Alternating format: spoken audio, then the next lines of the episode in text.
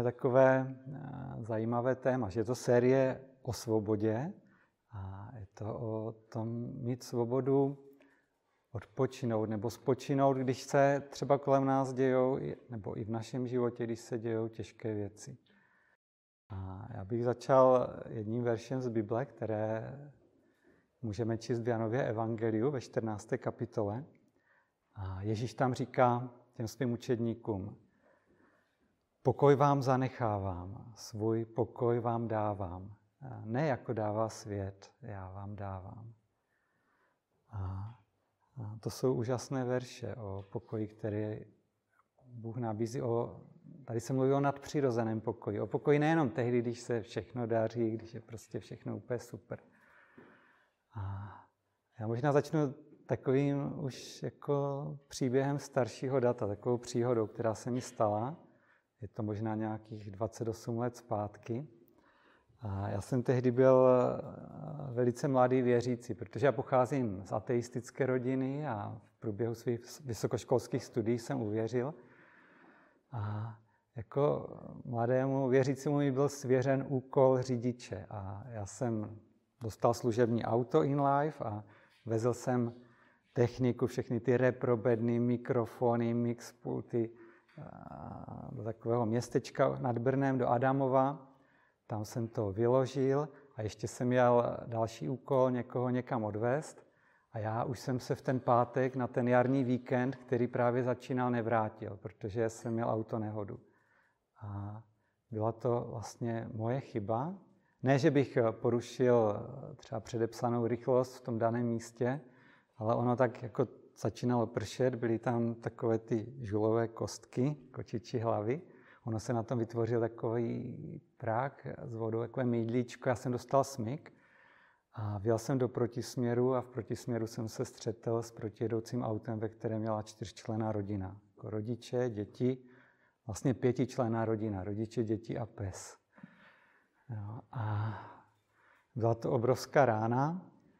Zavřel oči, když jsem je otevřel, tak takový první moment, jako že žiju. Teď, jestli vlastně se jsem schopen hýbat, tak různé věci mě bolely, ale nějak jsem vylezl z toho auta a chtěl jsem mít pomoct jako té rodině, ale už se tam seběhlo spousta lidí, oni jim pomáhali, tak oni vypadali takový soběstační, tak jsem tam tak jako stál a poslední věc, co si pamatuju, tak mi napadla taková myšlenka, jako že nesmím omdlít, že třeba mám nějaké vnitřní zranění nebo něco a pak už si nic nepamatuju. Jo? Pak už jsem omdlel, spadnul jsem na tu dlažbu a probouzel mě taková zvláštní věc, že, jako, že mi někdo hrozně tlačí jako na, na ústa a, a něco křičí a tak jsem se tak začal probírat a zjistil jsem, jako, že tam jsou záchranáři a že se mě snaží nějak prostě resuscitovat a posadili mě do sanitky a teď jsem měl tou sanitkou, tam ležel a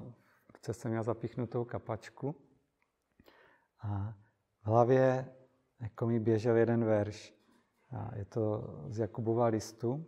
Jo. I když jsem Bibli tehdy neznal nějak úplně důvěrně, tak pán Bůh mi v ten moment jako dal na mysl tenhle verš. Mějte z toho jen radost, moji bratři, když na vás přichází rozličné zkoušky. Vždyť víte, že osvědčili se v nich vaše víra, povede to k vytrvalosti. A já jsem opravdu jako v té sanice prožíval takový nadpřirozený pokoj, jo, skoro by se dá říct až radost a a chtěl jsem říct evangelium té lékařce, která tam tak nade mnou seděla.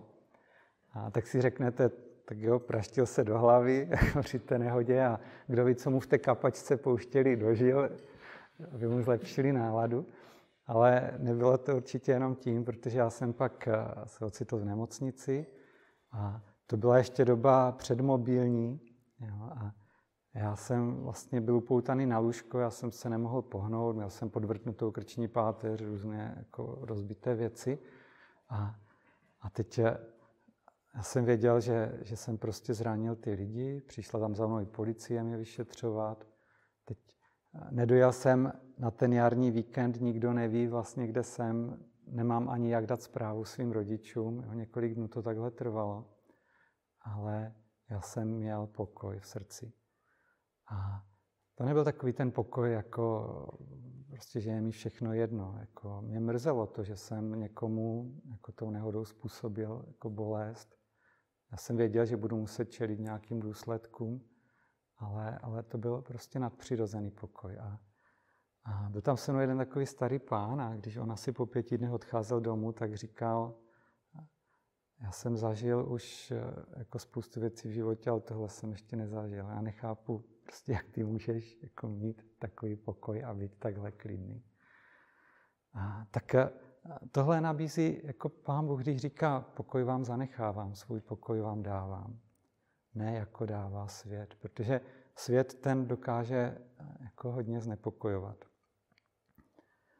A, a my teď čelíme že takovým jako dost jako těžkým zprávám, které jsou kolem nás. Jo, tak jak nacházet nadpřirozený pokoj, když se nás dotýká válka a bolest světa? A když nám není jedno, co se kolem nás děje? Jak vnitřně odpočinout, když je naše srdce rozjitřené? Musím přiznat, že když se dívám třeba na zprávy, tak eh, že už několikrát jako se mi nahrnuli do očí slzy, když jsem viděl nějaké informace eh, jako z toho bojiště, nebo když jsem viděl prostě ty ženy a děti, které jako prchají před válkou a, a jdou třeba v mrazu x kilometrů pěšky k hranicím. Jsou to, jsou to těžké věci. Jak nebyt pasivní, nezúčastněný a přesto nacházet pokoj. Není snadné tváří v tvář takové tragédii a lidskému utrpení snažit se o nějaké mm, vysvětlení toho, proč se takové věci dějí. A proto se s vámi podělím o můj pohled s takovou jako vnitřní bázní a respektem. A mohli bychom se podívat, jo, tu odpověď hledat v Biblii. můžeme si najít hned na začátku Bible, třetí kapitolu.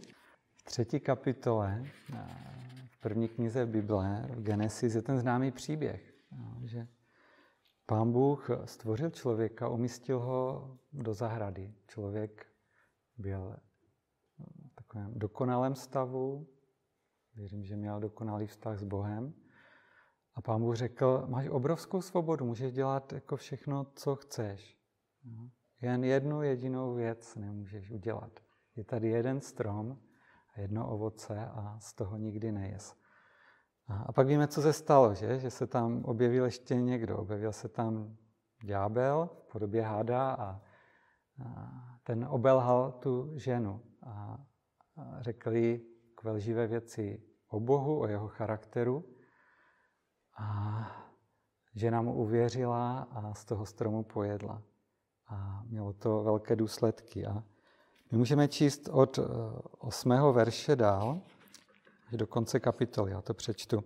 Jo, takže Genesis 3, 8 až 24. Tu slyšeli hlas hospodina Boha procházejícího se po zahradě za denního vánku. I ukryli se člověk a jeho žena před hospodinem Bohem uprostřed stromoví v zahradě. Hospodin Bůh zavolal na člověka. Kde jsi? On odpověděl. Uslyšel jsem v zahradě tvůj hlas a bál jsem se. A protože jsem nahý, ukryl jsem se. Bůh mu řekl, kdo ti pověděl, že jsi nahý? Nejedl jsi z toho stromu, z něhož jsem ti zakázal jíst? Člověk odpověděl, žena, kterou jsi mi dal, aby při mě stála, ta mi dala z toho stromu a já jsem jedl. Proto řekl hospodin Bůh ženě, co jsi to učinila? Žena odpověděla, had mě podvedl a já jsem jedla. I řekl hospodin Bůh hadovi, protože, se, protože jsi to učinil, buď proklet a vyvržen ode všech zvířat a ode vší polní zvěře. Polezeš po bříše po všechny dny svého života, žrát budeš prach.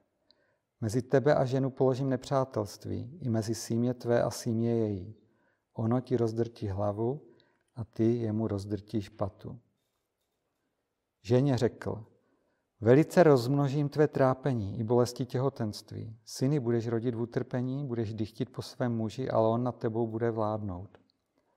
Adamovi řekl, uposlechl jsi hlasu své ženy a jedl si ze stromu, z něhož jsem ti zakázal jíst. Kvůli tomu nech země prokleta po celý svůj život s ní bude jíst v trápení. Vydá ti jenom trní a hloží. A bude jíst polní byliny, v potu své tváře bude jíst chléb, dokud se nevrátíš do země, z níž jsi byl vzat. Prach si a v prach se navrátíš. Člověk svou ženu pojmenoval Eva, to je živa, protože se stala matkou všech živých. Hospodin Bůh udělal Adamovi a jeho ženě kožené suknice a přioděl je. I řekl hospodin Bůh, teď je člověk jako jeden z nás, zná dobré i zlé. Nepřipustím, aby vztahl ruku po stromu života a jedl a byl živ na věky. Proto jej hospodin Bůh vyhnal ze zahrady v Edenu, aby obdělával zemi, z níž byl vzat. Tak člověka zapudil. Východně od zahrady v Edenu usadil cheruby s míhajícími se plamenným mečem, aby střežili cestu ke stromu života. Tak eh, taková další pasáž a my se ještě podíváme na některé ty části. Je to o obrovské tragédii, je to, byla to obrovská rána jako pro lidstvo a pro celé stvoření. A už v těch prvních verších, které jsme četli, je vidět, že, že ten morální pád člověka byl velice rychlý. Jo, on ještě před chvílí jako žil v úzkém společenství s Bohem, v bezpečí, no, v pokoji a najednou se skrývá. Vidí, že je nahý a ta nahota nám vlastně zůstala. My to zakrýváme, že my si dáme nějaké pěkné oblečení, ale my tu naši lidskou nahotu zakrýváme i jinak, protože ona tak lehce zakrýt nejde. My si nasazujeme jako různé masky, aby nebyla vidět ta nahota našeho srdce. Protože jsme ztratili vlastně tu úžasnou identitu, kterou jsme měli dřív. A vidíme, že došlo k obrovskému jako pádu, takové degradaci vůbec jako poznání toho, kým Bůh je. Oni ho ještě před chvílí dobře znali a najednou jako je napadly takové pošetilé myšlenky, že se před ním můžou skrýt, že zalezou někam pod strom a Bůh je neuvidí. Úplně jako přestali chápat, jako že před Bohem se neskryje žádný člověk. A pak tam vidíme takové to lidské, že, že Bůh přišel a řekl Adamovi, co jsi to udělal a on říká, to já ne. To ta žena. A kdyby ta žena, to, to udělala ta žena, kterou ty mi dal. Ty jsi, ty jsi vlastně za to zodpovědný. A, a Eva na tom není jinak, že pán Bůh za ní jde a ty zdala tomu muži. Ty, ty jsi pojedla. A já ne, to ten had, ten had mě podvedl. Je to, je to obrovský pád, se kterým jako se potýkáme dodnes. A pak je tam další věc. Je to ten 14. 15. verš. I řekl hospodin Bůh hadovi, polezeš, protože jsi to učinil, buď proklet, vyvržen ode všech zvířat, ode vší polní zvěře. Polezeš po bříše po všechny dny svého života, že rád budeš prach. Mezi tebe a ženu položím nepřátelství, i mezi símě tvé a símě její. Ono ti rozdrtí hlavu a ty jemu rozdrtíš patu. To jsou hodně známé verše, ten 15. Jo. Mezi tebe a ženu položím nepřátelství. Jo. To je to, co říká jako Bůh satanovi. I mezi símě tvé a símě její. Ono ti rozdrtí hlavu a ty jemu rozdrtíš patu. Já jsem to četl moc krát, ten verš, a, a až teďka jsem si vlastně uvědomil, že mi tam unikla jedna podstatná věc. Ten verš je slavný, protože se mu říká odborně pro to evangelium, že to vlastně už na začátku Bible je, je řečeno, jak to všechno skončí, že Satan bude poražen. Poráží ho někdo, kdo bude vlastně tím semenem ženy. A ukazuje to na Ježíše. Satan mu rozdrtí patu, ale on jemu rozdrtí hlavu. Tak já jsem vždycky viděl jako toho satana, viděl jsem tam tu ženu a to símě ženy jako Ježíše, ale, ale tam je řečeno, že položím nepřátelství mezi tebe, satane, a ženu a mezi símě tvé a símě její. Že ďábel v tomhle světě má své símě. A my v Biblii čteme, že spolu s ním jako padla třetina andělů, kteří se stali démony. Ale nemyslím si, že jenom oni jsou tím síměm satana na téhle zemi, ale a, že jsou to lidé, kteří jsou jako v jejich moci. A, a tak tady trvá vlastně neustálý boj jo, mezi tím síměm satanovým a mezi lidským rodem. Je to realita toho světa, ve kterém žijeme. A pak a, tam jsou ty docela těžké verše 16 až 19, že o, o tom, že země už nebude tím, jako čím bývala. Že život už nebude tak lehký. Ženě řekl, velice rozmnožím tvé trápení i bolesti těhotenství. Syny budeš rodit v utrpení, budeš dychtit po svém muži, ale on nad tebou bude vládnout. Adamovi řekl, uposlechl si hlasu své ženy a jedl si ze stromu, z něhož jsem ti zakázal jíst. Kvůli tobě nech je země prokleta. Po celý svůj život s ní budeš jíst v trápení. Vydá ti jenom trní a hloží a budeš jíst polní byliny. V potu své tváře budeš jíst chléb, dokud se nenavrátíš do země, z níž si byl vzat. Prach si a v prach se navrátíš. Od okamžiku pádu člověka na život na téhle zemi eh, nikdy neměl být snadný protože není tím správným domovem. Není místem, na kterém bychom se měli zabydlet. Má v nás vzbuzovat touhu po opravdovém domově, který je dokonalý a věčný. Vždyť tento život, ať se nám zdá třeba dlouhý, je vlastně jen takovou jako tečkou na té nekonečné časové ose věčnosti. A já jsem v posledních týdnech slyšel hodně hlasů, které říkají, nevěřil jsem, že může být válka ve 21. století v Evropě. To, prostě to jsem, to jsem nevěřil, že se něco takového může stát. Ale Bible se nediví. Minimálně ze dvou důvodů.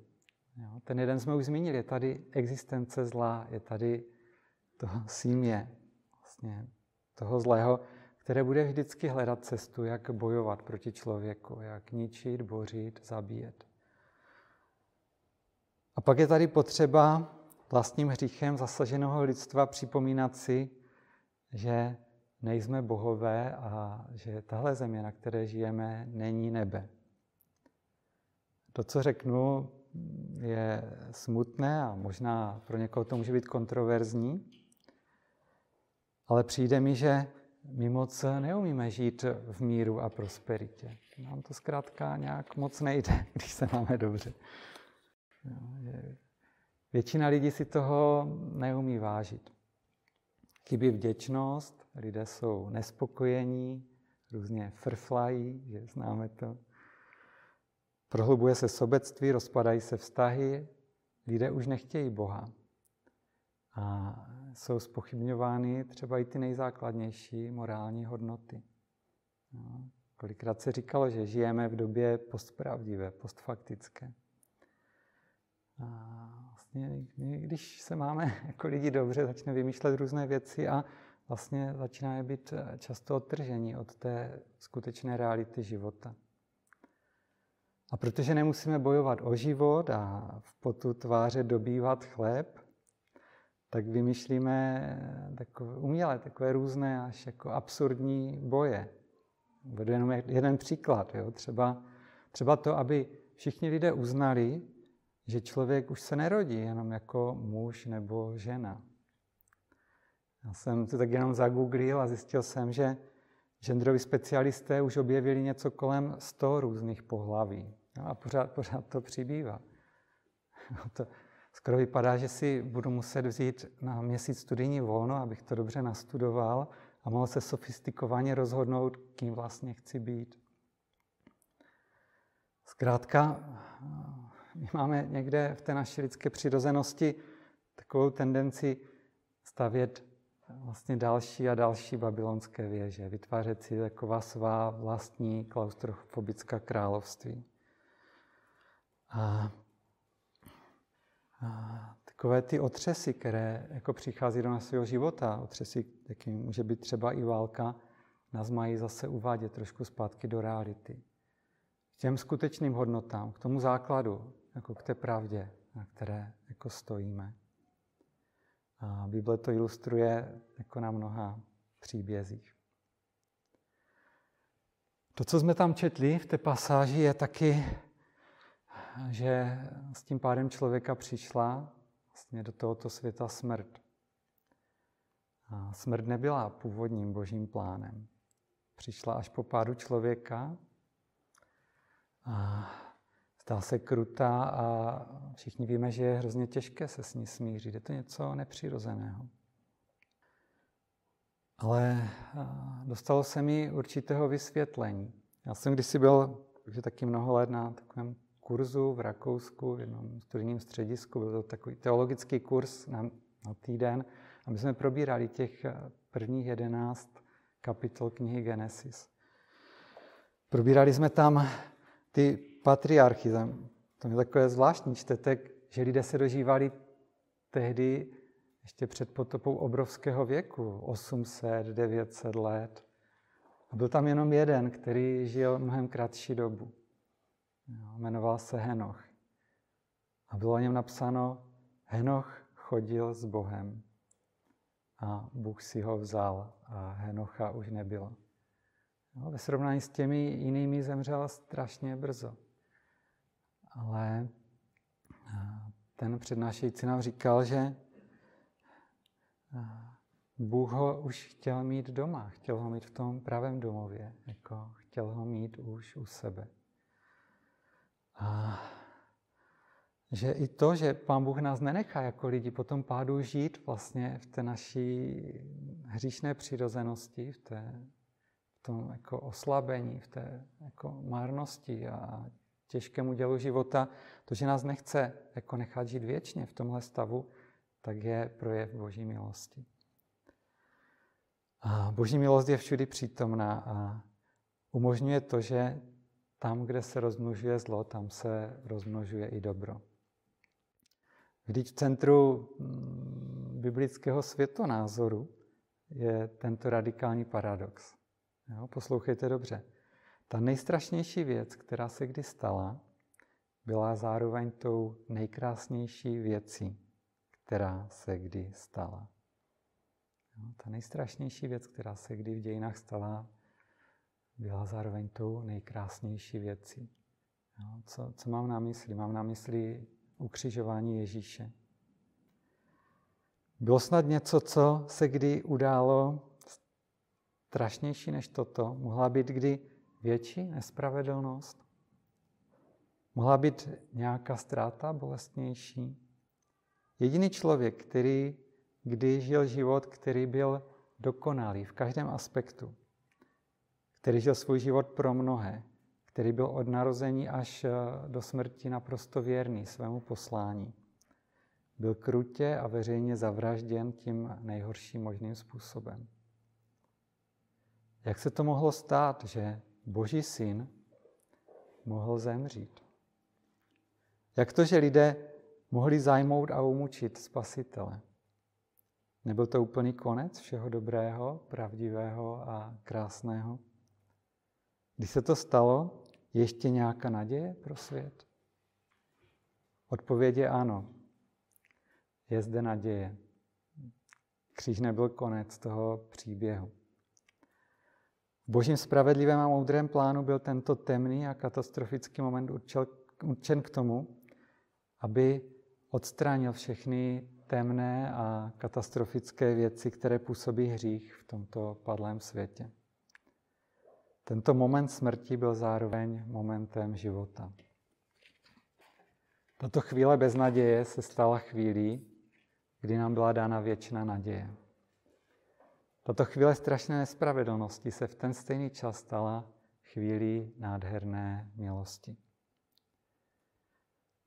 tento moment extrémního utrpení zaručil, že utrpení jednoho dne úplně skončí. Skončí jednou provždy. Ježíšova pouta a smrt nám nabízí život a svobodu.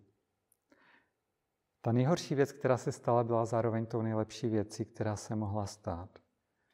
A pouze Bůh je schopen dělat takové věci. A tak to je v našich životech. Bůh vezme ty katastrofy v našem životě a učiní z nich nástroje vykoupení. Vezme naše selhání a prohry a učiní z nich nástroj milosti.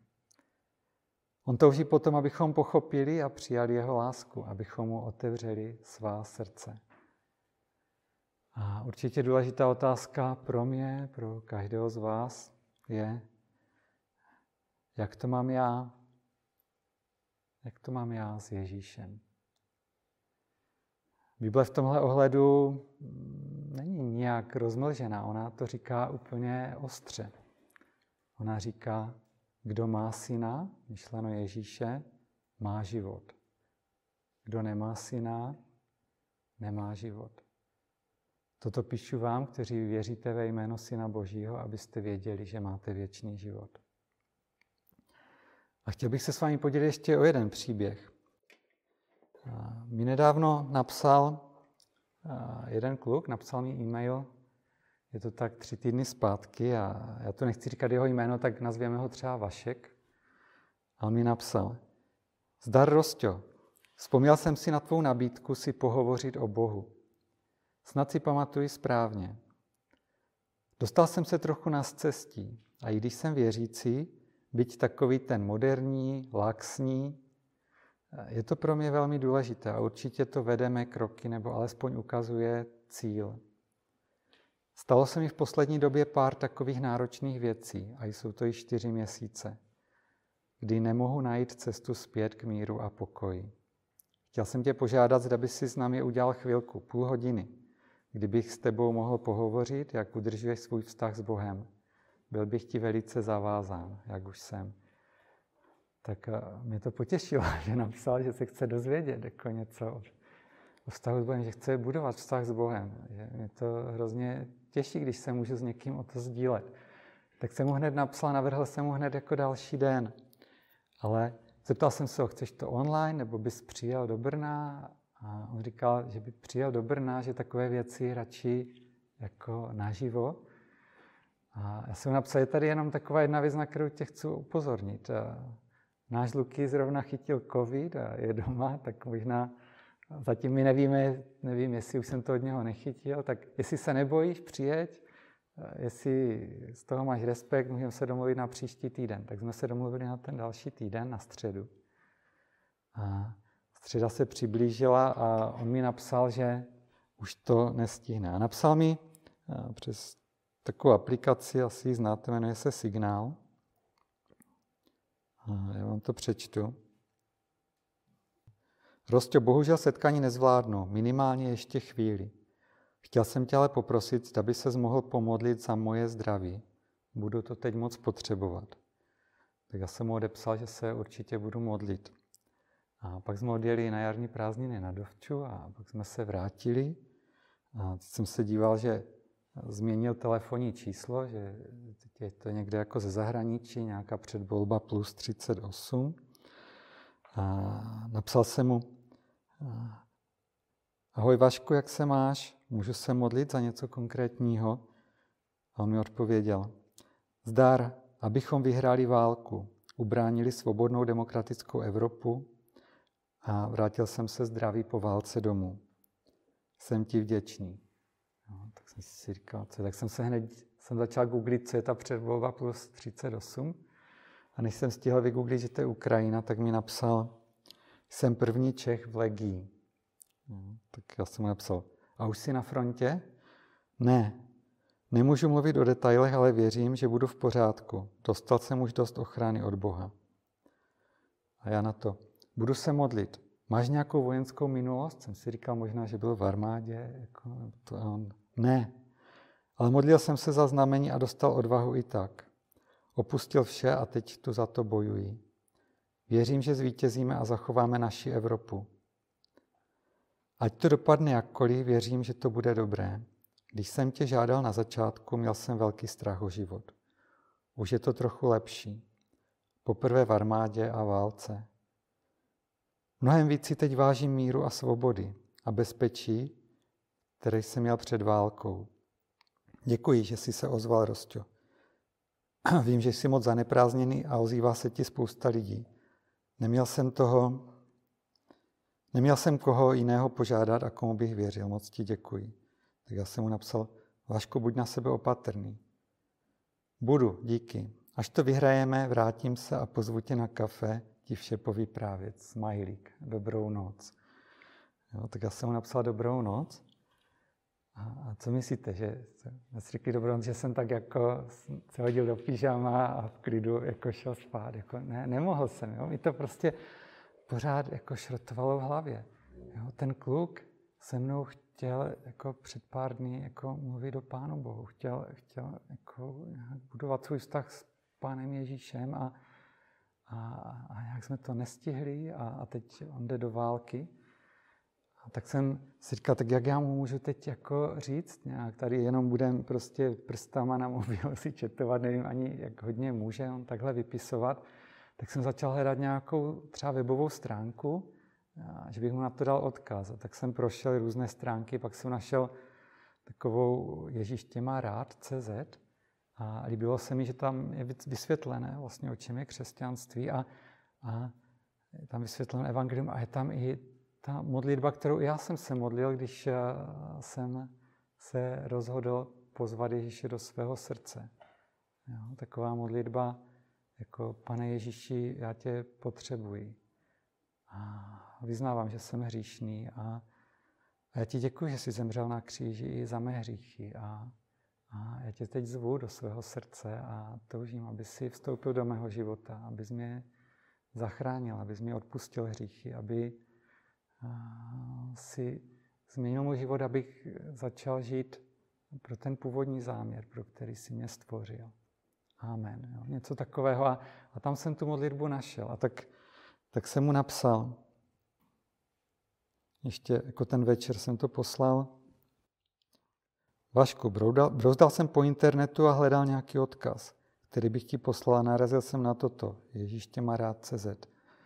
Nevím, co teď duchovně prožíváš, ale určitě bych ti přál, abys měl jistotu věčného života s Bohem. Já se před 30 lety modlil podobnou modlitbu, která je na těch stránkách, a otevřel jsem Ježíši své srdce. Přijal jeho odpuštění a učinil ho pánem mého života. Věřím, že ten den jsem od něj získal věčný život a nový vztah s ním. Možná už si něco podobného v minulosti udělal. Pokud ne, anebo nemáš jistotu, chtěl bych tě povzbudit, abys to udělal ještě předtím, než půjdeš do první bojové akce. Myslím na tebe. A, a, tak jsem mu to poslal a šel jsem spát a ráno, když jsem se probudil, tak jsem že pak se díval na mobil, jako já, co se děje na Ukrajině a psali, že vlastně Rusko zautočilo nějakými řízenými raketami 20 km od polských hranic. Jo, že tam vyslalo asi 30 raket a zautočilo vlastně na nějaké kasárna, kde, které jsou výcvikovým střediskem vlastně těch zahraničních legionářů. Tak jsem mu hnedka napsal a jako padlo to dobře jo, pro něho. Jako napsal, já jsem napsal, píšu, že dnes rakety zautočily na výcvikové středisko cizinecké legie, tak doufám, že jsi v pořádku. On říká, přežil jsem, dostali nás škaredě. V noci nás zbudilo bombardování a budovy kolem mě hořely. Dostal jsem příležitost odejít, ale zůstávám. A pak jsem viděl vlastně i zprávy třeba, že někteří, jako Rusové říkali, že tam zabili asi 180 jako lidí a Ukrajinci říkali, že asi 45 a dalších 140 bylo zraněno. A pak eh, byly rozhovory s některými z těch legionářů, kteří tady po tom útoku se vrací domů. Jo? A říkali, že tam prožili peklo jako na zemi. A já jsem si uvědomil jako fakt tu naléhavost. Tu naléhavost pro každého člověka jako smířit se s Pánem Bohem. A možná mnohé lidi nezabije řízená střela, zabije nás něco jiného. Zabije nás nehoda, infarkt jo, nebo náš vysoký věk. Ale My potřebujeme jako se smířit s Pánem Bohem. A ještě se zeptám takovou otázku, kolik myslíte, že tady bylo v Česku běženců před 24. únorem? Víte někdo? Teď, teď už to jsou statisíce, podle toho, co říkají zprávy. Já si myslím, že podle toho, co jsme četli jako v té knize Genesis, tak, tak jich tady bylo odhadem tak 10,5 milionů. To od 22. verše, to ten závěr té pasaže, kterou jsme četli. I řekl hospodin Bůh, teď je člověk jako jeden z nás, zná dobré i zlé. Nepřipustím, aby vztahl ruku po stromu života, jedl a byl živ na věky. Proto ji hospodin Bůh vyhnal ze zahrady vedenu, aby obdělával zemi, s níž byl vzat. Tak člověka zapudil. Východně od zahrady v Edenu usadil cheruby s míhajícím se plameným mečem, aby střežili cestu ke stromu života. Z toho biblického pohledu všichni lidé jsou běženci. Nikdo, nikdo jsme nezůstali v té naší původní vlasti. A nemůžeme se tam teď vrátit. A, a tak a, a, běžíme, budujeme ty, své království a, a zápasíme. Čelíme humanitární krizi a potřebujeme pomáhat. Jak o tom tady mluvil Zdeněk Skatko na začátku, potřebujeme pomáhat praktickou pomocí. Ale k tomu, co jako křesťané můžeme přidat, je ještě něco navíc, co jiní nemohou. Můžeme přidat modlitbu, která má opravdovou moc a dobrou zprávu o tom, že lidé mohou otevřít svá srdce Ježíši, být zachráněni pro věčnost a už v tomto životě zakusit ten nadpřirozený pokoj, který svět nemůže dát. A můžeme eh, v tom myslet nejenom na ty běžence z Ukrajiny, ale na všechny, i na ty naše. A už tady odbíjí asi poledne, ale já bych možná přece jenom ještě mm, zakončil znova tou modlitbou, jako kterou jsem, o které jsem psal tomu Vaškovi. A pokud je někdo tady v tom sále nebo někde na YouTube a dívá se teď nebo později, tak já se ještě jednou, ještě jednou řeknu. A pokud to není nějaká zaklinací formule, tam jde o tu upřímnost. A pokud byste to cítili teď, nebo třeba někdy pozdním odpolední, nebo někdy v životě, že, že byste se chtěli smířit s Bohem a poznat jeho lásku a, a poznat taky ten pokoj, ten nadpřirozený pokoj, který může dát, a mít ten vstup toho věčného života s ním, tak, tak si můžete modlit. Jako není to nic složitého. Potřebujeme jenom vlastně překonat jako naší píchu. A tak ještě jednou zopakuju. Pane Ježíši, já tě potřebuju. A já ti děkuju, že jsi přišel na tuto zem a zemřel na kříži i kvůli mě, i, i kvůli mým hříchům. A já vyznávám, že jsem hříšný, že potřebuji pomoc. A tak tě prosím, aby si vstoupil do mého života. Otevírám ti své srdce a, a toužím, aby si byl i mým zachráncem, mým spasitelem. A tak mi prosím tě odpust eh, všech, všechny mé hříchy a, a, a změň mě. A, a dej, abych mohl žít takový život, pro který jsem byl stvořen. Amen.